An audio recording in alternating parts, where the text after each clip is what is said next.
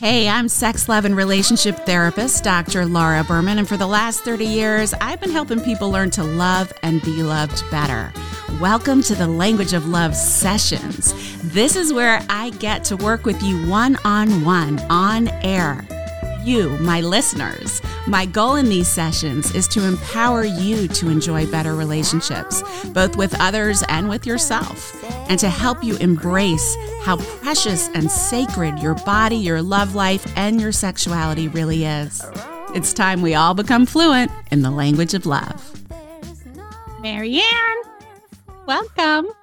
Thank you. So, full disclosure, let's just start off by saying who you are to me. You're not some stranger. You're not just a listener, although I'm sure you listen religiously to the language of love.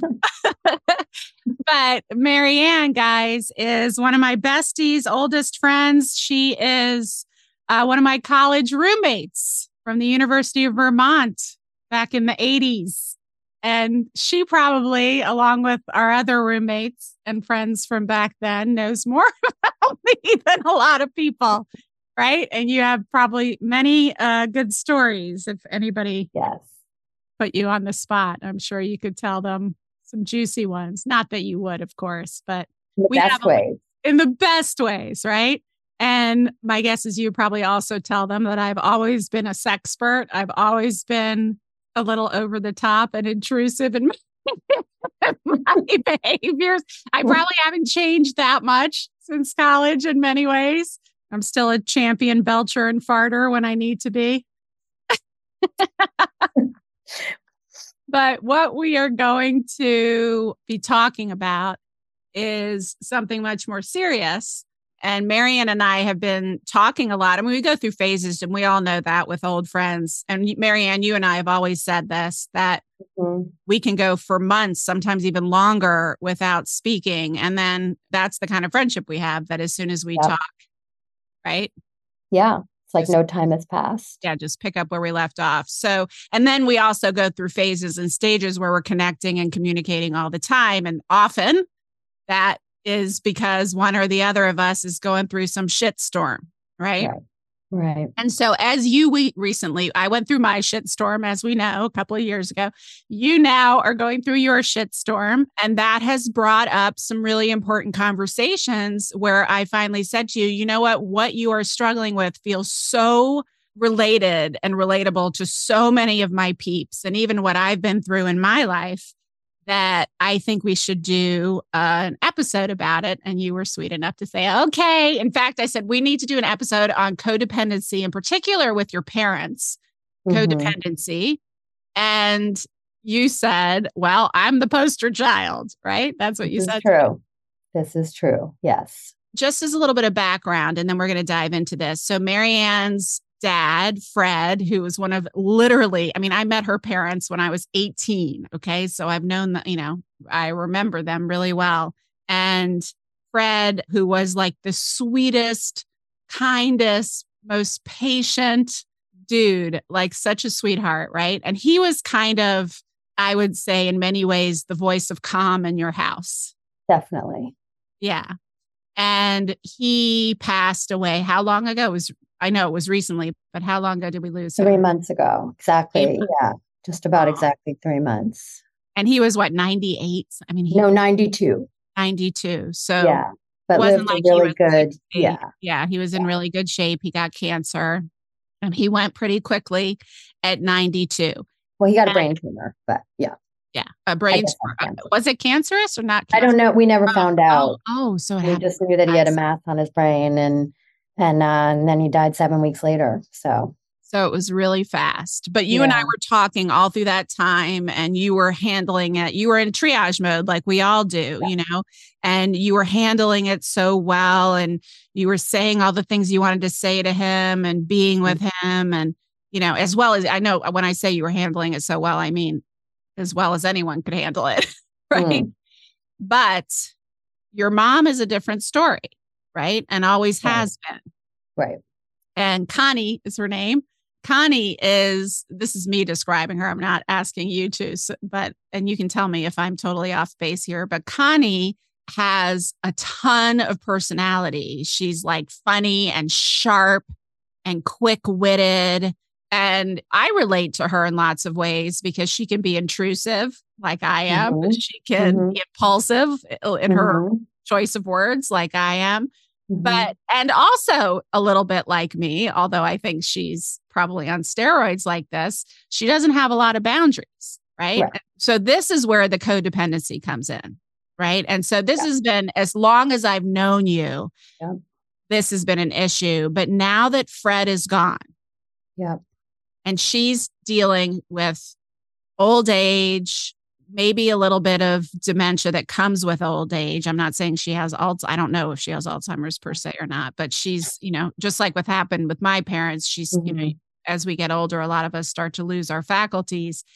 And she's still got the same controlling, impulsive, needy nature, right? But it feels like it's on steroids right now. Right. Right. Plus grief Yes, which complicates everything. And Fred was her, and dependency. yes, dependency on you, you mean, or on substance Well, she was completely dependent on him. on him? Yeah. They were codependent. Yes. And so for the last several years, he was taking care of her. And she was aging and declining a little bit. And he was really doing everything for her. And uh, him passing has left this huge hole, not only that they had been married for 60 years, but also that this was the person that she was literally, physically, and emotionally dependent on. And therefore, now that's all being transferred over, even it, with abundance to me. Yeah. Um, at least I feel that way. Well, she And- has always done that. I mean, She's I always remember, done that. Yes. I yes. remember she's always been codependent with Fred. And Yes. Fred has been a trooper and willing and able and wanting and existing in codependence back with her. So somehow it worked. Yeah. But, but she also, I mean, I remember her calling you like five times a day in college and requiring, like, it wasn't like you Yes. could say, Mom, I'm going to a Right. class now. I'm busy. I'm about to go out. Like, you would get in so much trouble with her if you didn't make yourself completely emotionally available to her on her terms when she wanted it, she would take it as like, Yeah. you were stabbing her in the chest and punching her in the face and disrespecting her. And, you know, Yeah. she'd pull out all the stops. Yep. And we would all be going out and like you'd have to stay home and talk to your mother or whatever. And then she would create literal, like financial or emotional punishments. Yeah. If you did set limits. Right. Right Right. Right. That was when she was compos mentis and you know just like a lot of our parents poor boundaries. I mean i had that too poor boundaries Yeah. parentified child making you responsible for comforting her. Like that's always been there but Yeah. fred picked up a lot of the slack. Right. and now that bless his heart may he rest in peace. May his memory be a blessing now that fred is no longer here. At least that took a little bit. And by the way you over the years have gotten you know let's say 60% better Thank you. say, Thanks for the credit. I'll take it. we won't say 100% better No. but you've gotten 60% better certainly 100% better at recognizing it Yes. right like i feel like wouldn't you say Yes. 100%, 100% at recognizing it. 60% at establishing boundaries, which I think then became kind of habits, you know, understanding like I'll talk to you every other day. Yeah. Maybe sometimes every day, but you know, generally every other day, and that's fine. No big which deal. by the way is unheard of in most adult Right. parent relationships but I'll come visit once a month.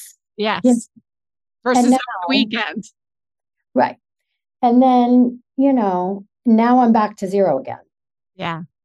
And the important piece of this, which is understandable, her the rug has been put, pulled out from under her. Now, let's just preface this by saying she has 24 hour caretaker.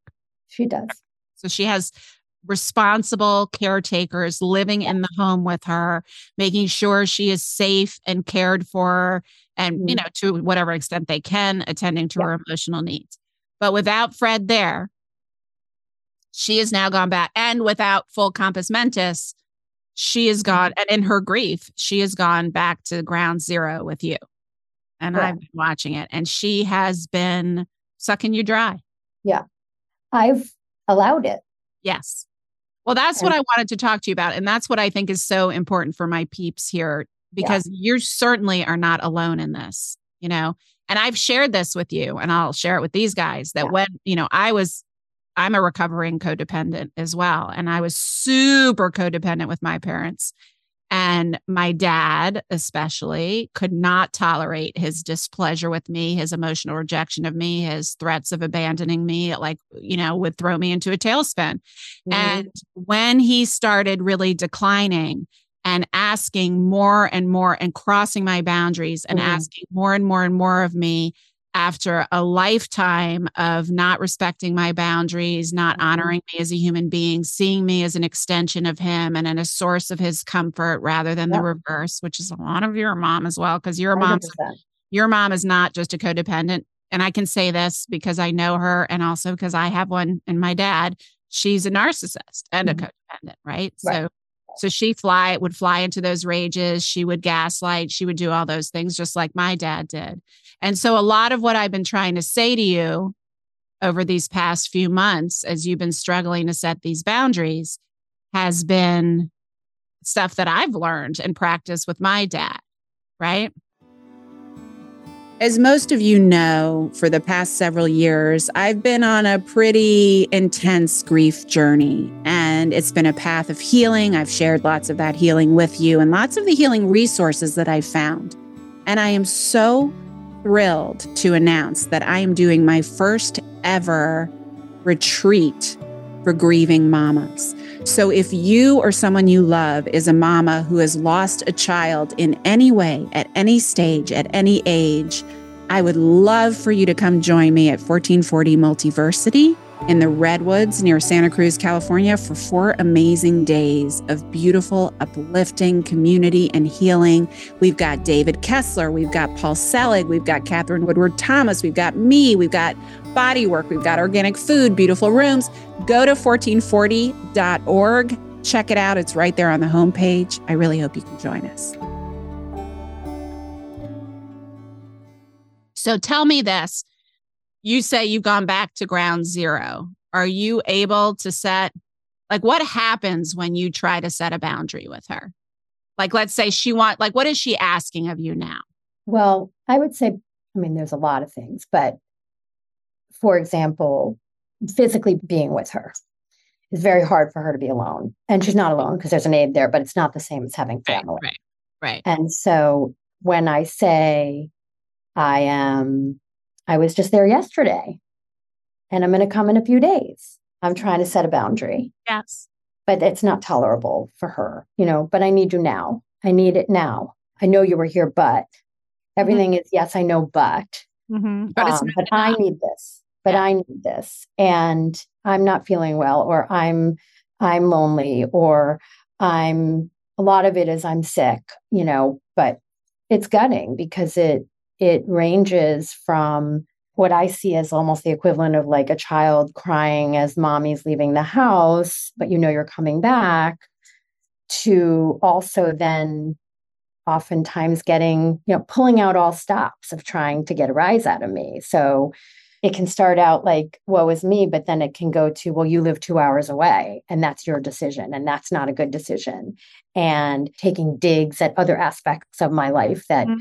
are pushing my buttons or yep. you know I'm, I, you know my kids are abandoning me and everybody's abandoned me and that makes it very hard for me to maintain the boundaries so what i'm trying to do is talk about it yeah. I'm trying so that I'm like acutely aware of it. I'm trying to stick to them as best I can. So I was there Saturday and I told her I'm coming Wednesday and I'm coming Wednesday. And yeah. there's been parts of me that are feeling a pull that I should really go there tonight. And I yeah. could go there tonight and be there Wednesday to take her to a doctor, but I'm not going to because I said I was going to come Wednesday and I'm going to come Wednesday. You yeah. know, it's really hard for me. I feel horrible and I feel sad to see and hear desperation in mm, I, her I voice. And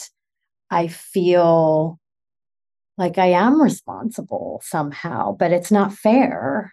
And that's why I feel like I'm at ground zero because I don't feel like I'm able to walk away and yeah. just be like, oh, it'll be okay. Don't listen to what she's saying. Yeah. Okay. You can't Don't- quiet those voices of shame and guilt, really, yeah. is what she's triggering in you. Yeah. Like the other stuff, when she starts beating you up about your life, I think you right. can probably see through that.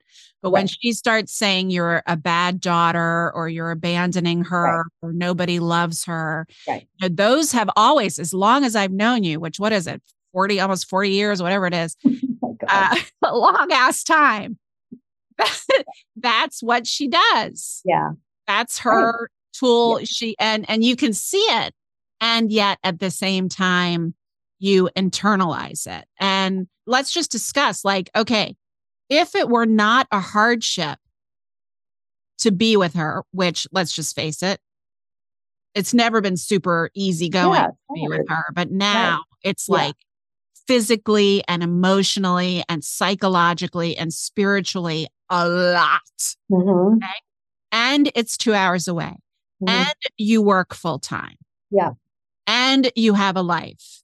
And right. you're going through your own grief. And yes. being with her is not soothing and filling and grief healing. It is, in yeah. fact, the opposite, right? Right. So when you're with her, it's not like you're getting any kind of support or connection in a way that feels good, or you are just being drained of your internal resources in service to your mother, which I understand. But the reason I'm mentioning all of this is because I want everyone, including you, to understand that if she lived next door and you, and it was no hardship to go and drop by and like check on her or take her some food or take her to her doctor's appointment or whatever, like you would do it you know what I mean? So it's not like you're saying I was there on Monday and I'm coming on Wednesday. And because I said that, I'm going to keep right. it. It's because a, if you don't set those boundaries and you don't reinforce those boundaries you're setting, which is what you're talking about, you don't give in and you get, and you actually give in on those boundaries, you're consistently giving her the message, just like a child, that if you throw a temper tantrum, it will work. Right. Right. And so that's one reason, but that's not enough of a reason, I think, in many cases. The other reason is because when you were, and I saw you doing this, when you were at her beck and call and there as much as she wanted or needed, or even a little bit more than you wanted or needed, it was really doing you in. I couldn't right? breathe. No, you couldn't breathe. You were having anxiety you were weren't sleeping you were in emotional pain you were in physical pain you weren't able to grieve and i could see it and you know i see weird shit like i could see you getting sick and i don't just mean with a cold like i could see you getting really sick mm-hmm. because you were giving so much of your life force away without your will mm-hmm. and so drained completely drained and so that is why the boundaries are so important, right? Because it's about your own self-preservation. And when we are in extreme guilt and shame, it's it's tempting, especially as women, but I think as anyone, to sort of bypass our limit. You know what I mean? To like push past our physical limit as easily, but we certainly will push past our emotional and psychological and spiritual limit, and even physical limit to the extent that we can in the face of guilt or shame or responsibility. Right. Right. So you yeah. see it all. And yeah. yet what what we're wanting to support you with is the pain and the upheaval that setting and holding the boundary creates, right? Right. And so that's what I wanted to like kind of explore and help you with if you're open mm-hmm. to it. Yeah. And I know I've written you some of these things, but I just want to yeah. say them out loud. And mm-hmm. I'm speaking to you with my therapist on, hat on, mm-hmm. and with mm-hmm someone who loves you hat on and also with the hat on of a daughter who's been in a similar situation, there are really key things to remember and to constantly remind yourself of. Number one, your mother has been offered opportunities every step of the way to build a community, to build a better relationship, to heal her own wounds, to get into therapy, to get into any kind of healing that would allow her to feel less at the effect of the world, less like an ungrounded electrical cord, unless someone else is grounding her. Because part of the reason she's acted this way her whole life is because she is in a constant state of yeah. agitation and pain, right? Yeah. And mm-hmm. she has not accepted any, and many opportunities have been offered to her and invitations have been given to get support, to get help, to build community, to make friends, to to build connections that would be leaving her in a very different position right now than she is yeah. now, where you are the only human on the planet that can give her support. Right. Like, quite frankly, and I'm just saying this to all of this, us, myself included, as I watch my youngest son indifferently leave me to go to college and be like, see ya. I'm never coming home again, mom you know? I too have been thinking about this. Like, I have wonderful friends, but I'm like, you know what? Like, when I am old and gray and suffering, and I don't know that I don't want to count on any of my kids to have to be there. I hope they will, but I certainly don't want to count on them to be my end all be all only support because that is way too much of a burden to put on anyone. And so it behooves me not only for my mental health now, but for my well being in the future to continue to cultivate a community where we support each other, you know? Mm-hmm. Well, and, I'll just add one thing if you don't mind, but yeah, that I think is interesting that I've been thinking about is I don't have kids. And as I've been sucked in and tangled in this, I've thought to myself, well, what's going to happen to me when I get old and I'm dying and I don't have kids that are going to take care of me, but I'm actually glad that I have not counted on that. Yeah. You know, and maybe it's all connected, and maybe that's why I didn't end up having, you know, get yeah. in. You didn't want to do to a kid what your mom was doing to you. Exactly. And I've thought of that in many different aspects of my life but in this one in particular, too, as you were just saying, that you don't want to depend on your kids. Yeah. It's almost as like, as though with my mom and and your dad it's like literally that is the that it was their expectation yeah. for my entire life is that like my role is to be a good girl and make you happy and do the right thing and help and and be an extension of me and, and yeah. devote your life more or less to me yeah. being happy with you or happy in general which quite frankly is really fucked up yeah. right to have a child with and many of us have done that i mean i didn't but i know many do have a child with the intention of bringing a human being into the world to take care of you. Right. Which is the complete opposite of what having a child is supposed to be about.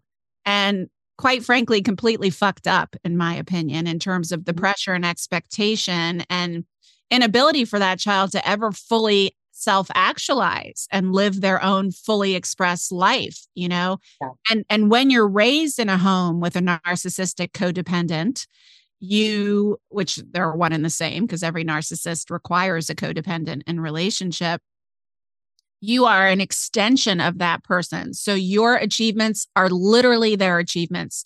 Your failures are literally their failures. The way you look reflects on them, the way you speak reflects on them in their own minds, right? And you are an instrument for their needs right? You are an extension of them there to support them, to make them feel good about themselves. And they will give to you to the extent that they need to in order to get what they need back. And listen, all that, I had a dad like that. You know that. Mm-hmm. And that behavior is not to say that they are evil devil beings, but they had fucked up childhoods and horrible wounds and have never dealt with them. Right. And so they just visited that on their children. But you're right. Not only did I not have children with that intention or thought or whatever, not only do I not, having been on the child side of this, want to put my children through this, but quite frankly, having children is not a guarantee that any of them will. And I can tell you that right now. I don't know that. I mean, one of them died, so he's he probably would have been the one most likely to take care of me. Quite frankly, Sammy, Sammy would have been the one, and he's gone. And I Mm. wasn't even thinking that at the time. I've thought it more recently, but I was like, yeah, of all my kids. I mean, maybe Ethan would too. Ethan would too, but but he's a lot more pragmatic and maybe he would, but he would not inconvenience himself in any major way. And I don't think Jackson, I mean, maybe Jackson will grow into it, but Jackson is like, you're on your own, bitch. You know, he's like off doing his life, which I want him to, right? But mm-hmm. the point is that you can't count on your kids, nor should you count. I mean, maybe as a power of attorney or somebody to like make difficult decisions or to oversee things so you have someone you trust, but it doesn't have to be a child. It can be a friend, it can be a colleague, it can be a partner. It doesn't have to be a child, and children aren't always equipped to do that, right? So it's important, I think, to remember and interrupt me at any time. I know I'm talking a lot, but it's important to remember that, and it helped me to remember, like when my dad was, you know, crying in the hospital, I want my mommy. I'm so alone in the world because I was leaving to go back to my children. A, it was imp- next to impossible for me to just at the time sit with his pain Hmm. and not be able to fix it and not want to Yeah. rescue him and Yeah. not feel guilty and ashamed Yeah. that I couldn't. But part of that I also knew was because of how he'd conditioned me to take responsibility for his emotional well being, which no child is supposed to be responsible for. And shame on the parents that teach us that, right? Right. And your mom did the same thing. And so, one of the things I've been trying to repeatedly say to you is that as much as pain as she's in, this has been her choice every step of the way to end up here. Every step of the way, she was given a choice, many choices, many opportunities, many invitations to create another outcome. And every single time she refused and required and insisted on counting on no one but you and Fred. Right. And that's it. Right. That is a cruel burden to put on you. Mhm. He was an adult and he signed up for it. Right. And that was his choice. But Yeah. you were did not ask for this or sign up for this. It was a role that was placed upon you and you have continued to carry by choice, but it wasn't something that you signed up for. Right. Right. So I think that's really important to remember that this is her choice. The other thing, because because that to me, and you tell me if how it lands on you, but when I started thinking that way, I was like, you know what? He has never been willing to heal. He has been committed to being a narcissist and selfish and self-absorbed and alienating people his whole life. Mhm. And now here we are. This is the end result of every decision he's made and all the decisions he's chosen not to make when offered to him. And so it is not my responsibility. It's his responsibility that he got himself here. It's not my, I can't fix it. I'm not enough to fix it. And I will kill myself trying to fix it. And it's not my job to fix it Mhm. because he put himself here. So let me just ask you from that. I have other things to say, but as you hear that, what's your reaction to that? I totally agree.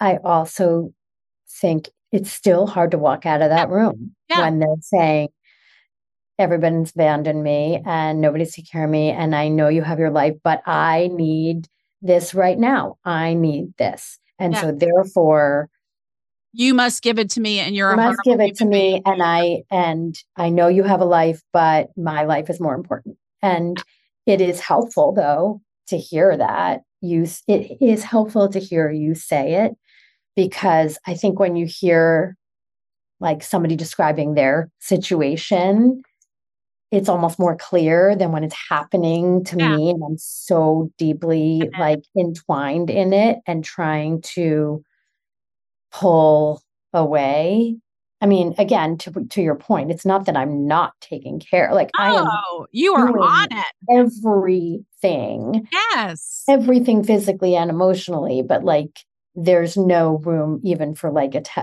a breath and No, and and it's that's not not and you're right it's it should not be expected to be my job and my role and i have to somehow manage to accept that you know Yeah, and really believe also- that really believe it and really practice it Well, you know. are her needs more important than yours? no i mean her needs are being met, you know, like no, but, when, but when you said like, but her needs, she understands I have needs and I have, I forget how you put it. She feels that her needs yeah, are more important. Right. But do you feel, because you are acting or at least experiencing inside yourself, like her needs are more important than yours? It does feel that way. Yeah. But yeah. you know, intellectually, and as the woman you are, when I ask you, are her needs more important than you? No, they're or not. yours? No. No, they are not, right? Not. So the one in you who is believing her is the little girl who was yeah. told time and time again and was actually threatened. Like it was dangerous to make your needs more important than her needs. Her needs right. were the most important, or there were consequences. And when you're a little girl and you're at the effect of your parents and you were you depend on them for survival, you are scared shitless of their mm-hmm. Yeah. abandonment and disapproval and anger. There are huge consequences there. It's terrifying.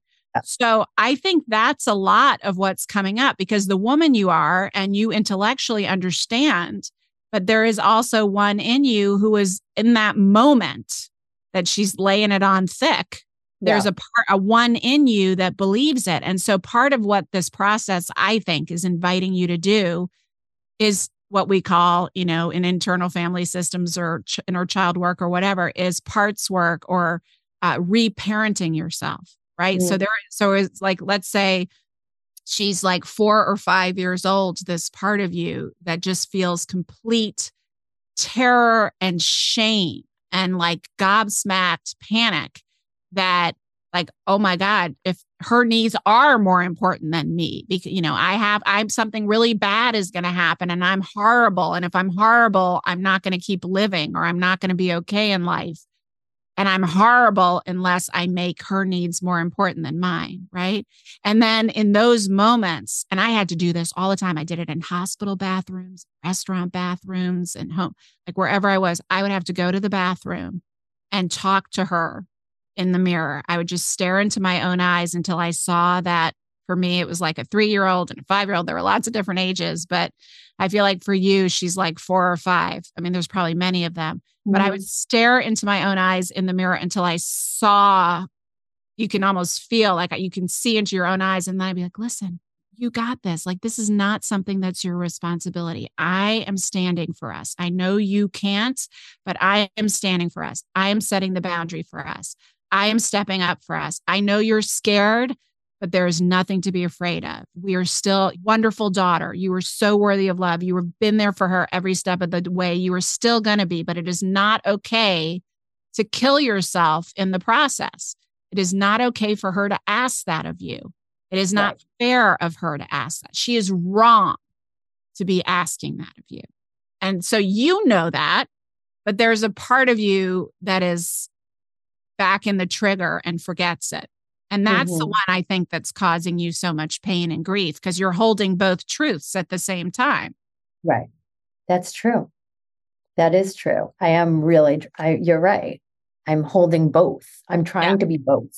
And I think you have to take over the other and like take, like you would a little, like your niece, you know, or like a little girl, like talking some real truth to her and standing up for her and reminding her that she's safe because she's doing this. She's taking over because this is how she knows to keep herself safe when things are in big upheaval and when she's scared. And you're scared right now. Your dad just passed. Your mom's not doing well. You don't know how to handle it all. Of course, you're scared, right? And when you're scared, she's going to step up and want to take the wheel because that's what she's used to doing.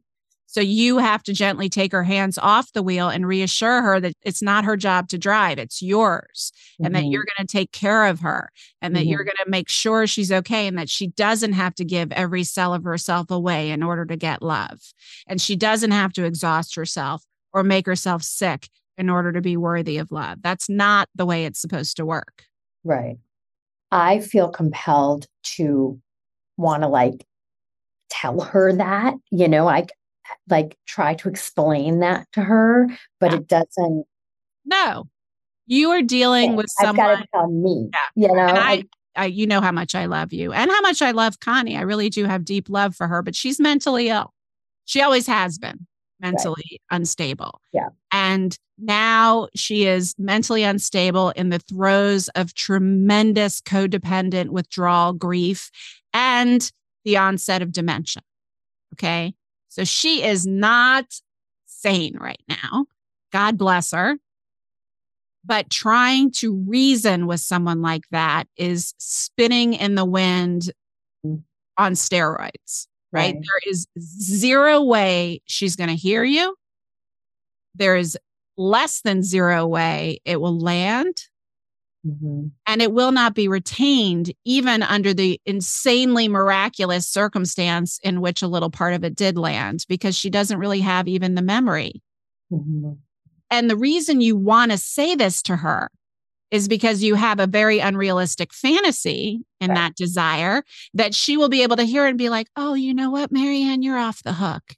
Even though it's been over 50 years that I've been doing this to you and I'm mentally ill and in the throes of dementia, I totally hear you.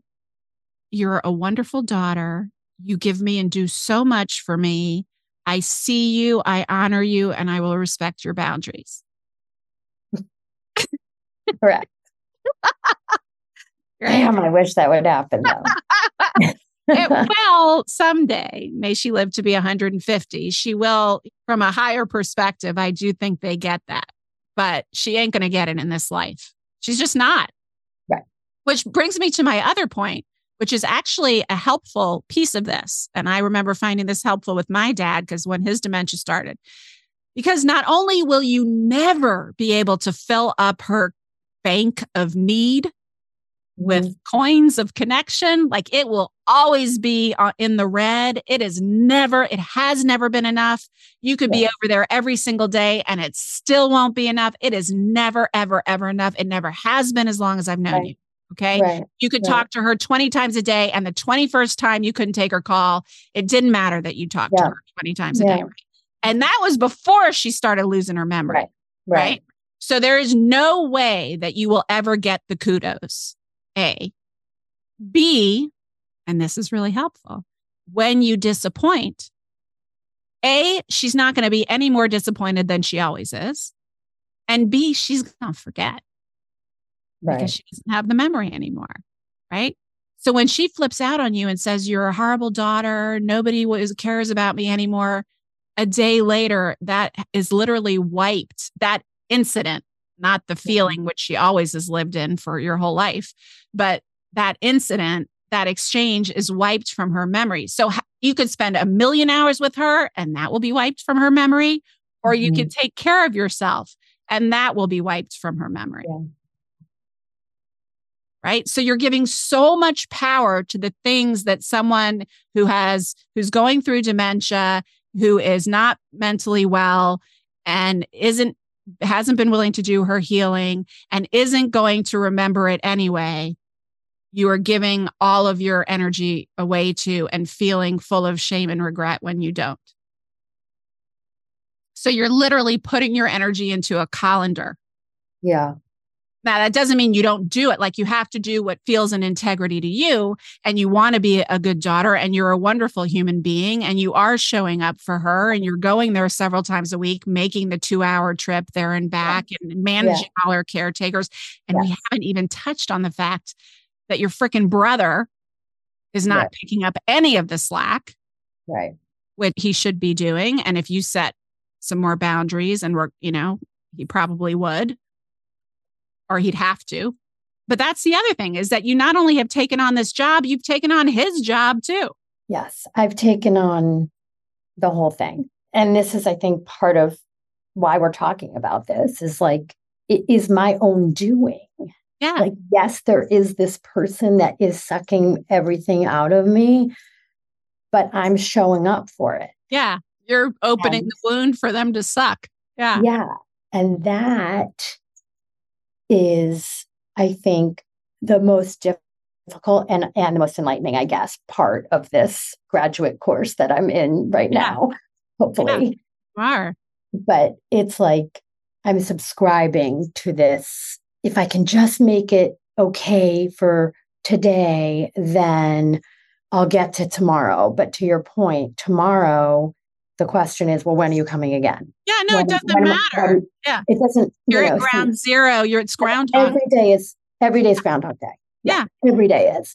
I have to remind myself, I guess, every day that like I'm doing enough. And I mean, I'm I am doing a lot, but like it sounds terrible. I'm allowed to have my life. Like I shouldn't feel apologetic that I have a life and a relationship and a job and like And also that you need space. breathe of my own. Yes. It's and not space. just I need yes. to breathe.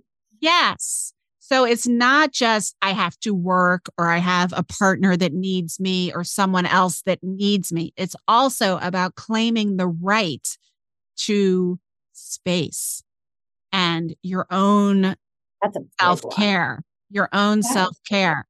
Uh, you would have been an amazing mother, but thank God you didn't have kids because I would have fucked them up so bad. oh, you would have just let them fuck you up. Oh, you would have just let them suck the life out of you. And I think that is the learning here, right? Like you are able to do this. The reason you can't do it is because that little girl in you is the one that's in the driver's seat. She is the one that Mhm. feels filled with guilt and shame and No. fear. It's real fear. And you know it's not rational. And over time, if you can just keep reminding her that this is not your fault, you are a Mhm. wonderful daughter, you are going to be taken care of, you don't Yeah. have to give all of your time and space and energy away in order to get loved. You are just as lovable. You do so much. And she made this bed that she is lying in, and she's going to forget all of this tomorrow. Right. So it's okay. Like you're literally talking to yourself. It's okay that she's say, pissed off. It's okay that she's pissed off. She's going to forget about tomorrow. And even if she doesn't, it's still okay that she's pissed off. Nothing bad is going to happen to you Mhm. Mhm. Yeah. because your mother is furious about it with you Yeah. or hurt by you or Right. thinks you're a horrible daughter today. She Right. thinks that every day. Right. You know, there's never enough to make her stay in gratitude. She might have her moments of gratitude, yeah She does. but they are quickly forgotten. Yeah.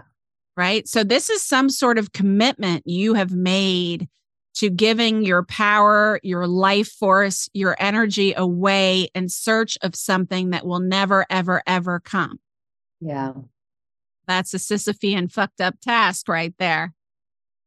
It is.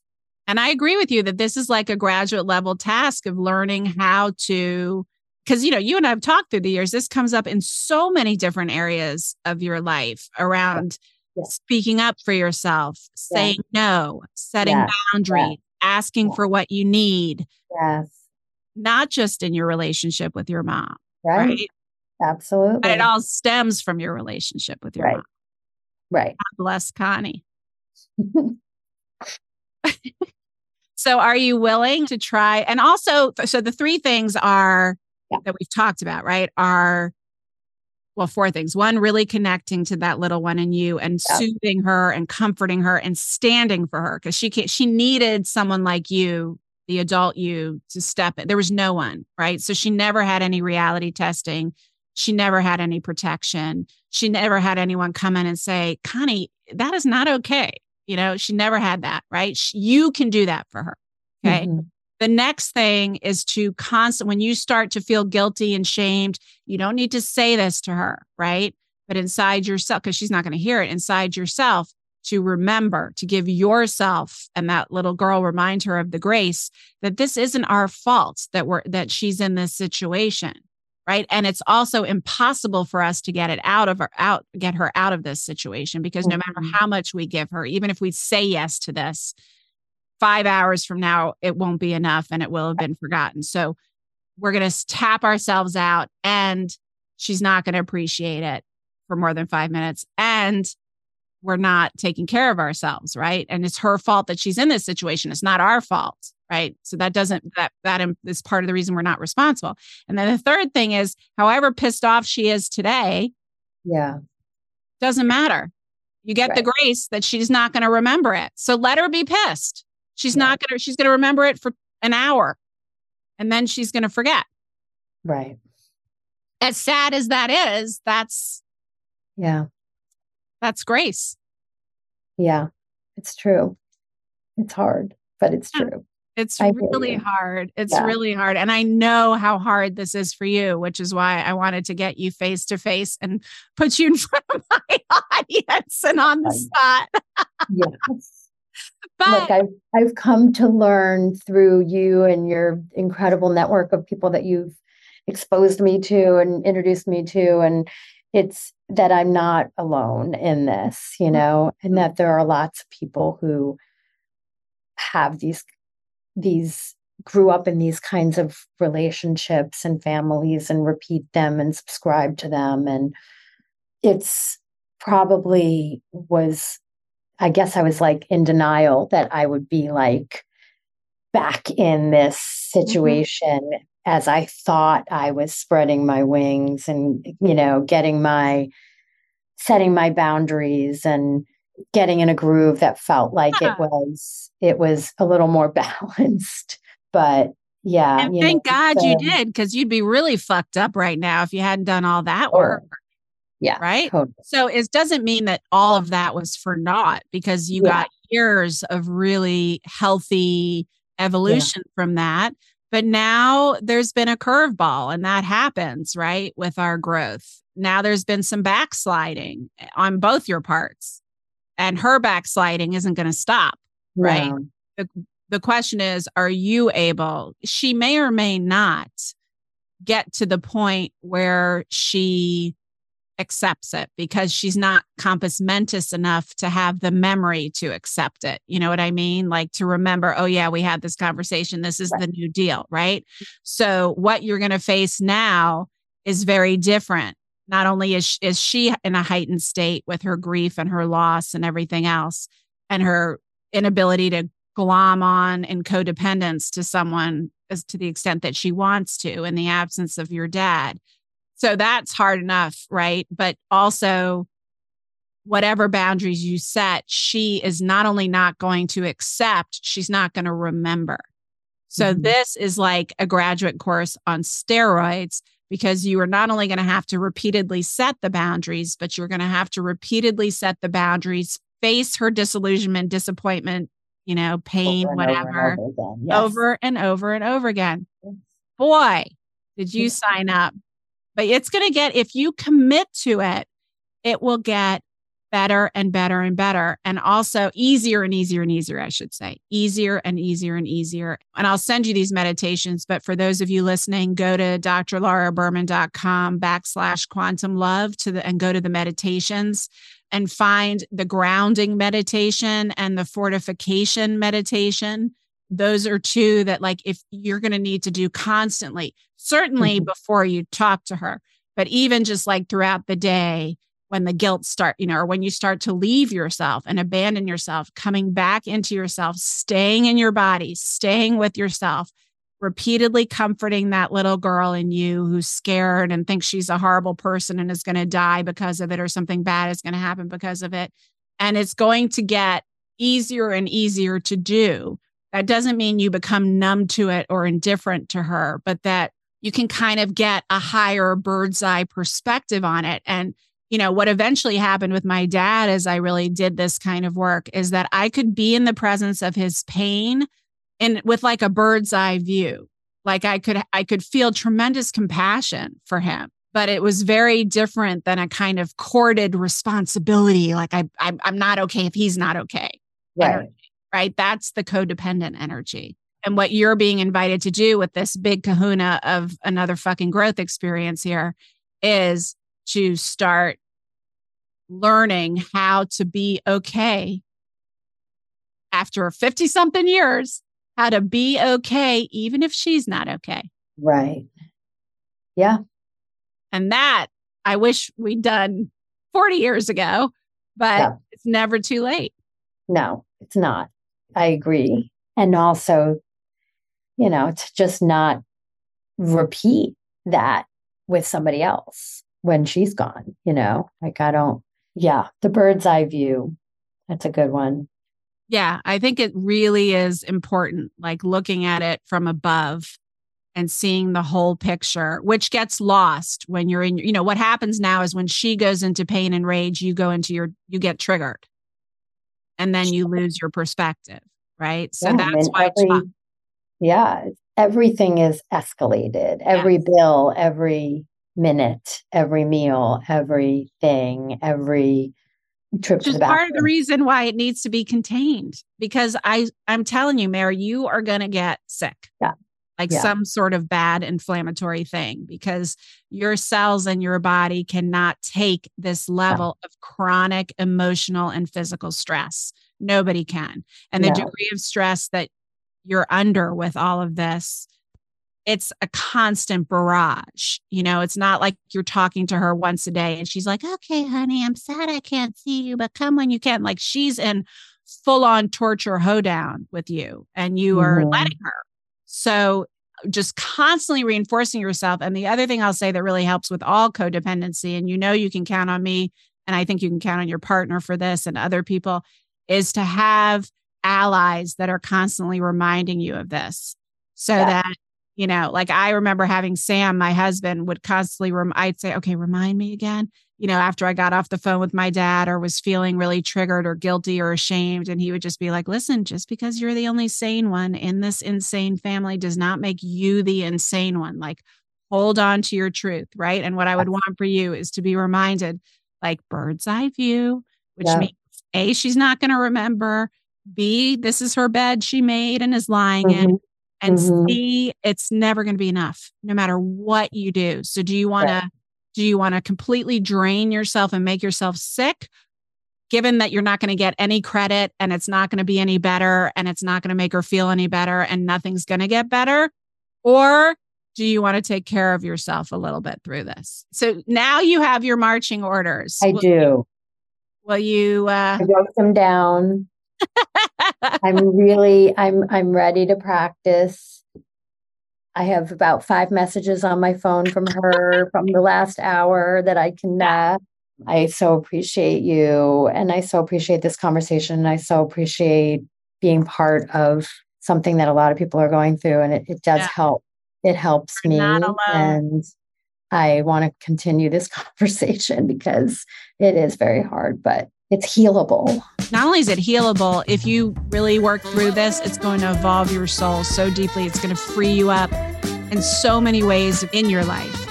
And we can talk more about this, but yeah. one of the things that I think will be helpful to do down the line as you get clear on this is to create scripts for her caretaker to also give her and signs that can be read to her, you know, that, you know, or like just touchstones, right? So that you're right. the one constantly doing it. Right. So she's right. reminded that you're nearby, Good. that you're coming yeah. tomorrow. Yeah. yeah. Yes. Okay? Yes. We'll talk more. But in okay. the meantime, thank you so much love and grace. And I thank you for coming on and being my codependent poster girl. Thank you. Anytime. I love you. All right. Bye.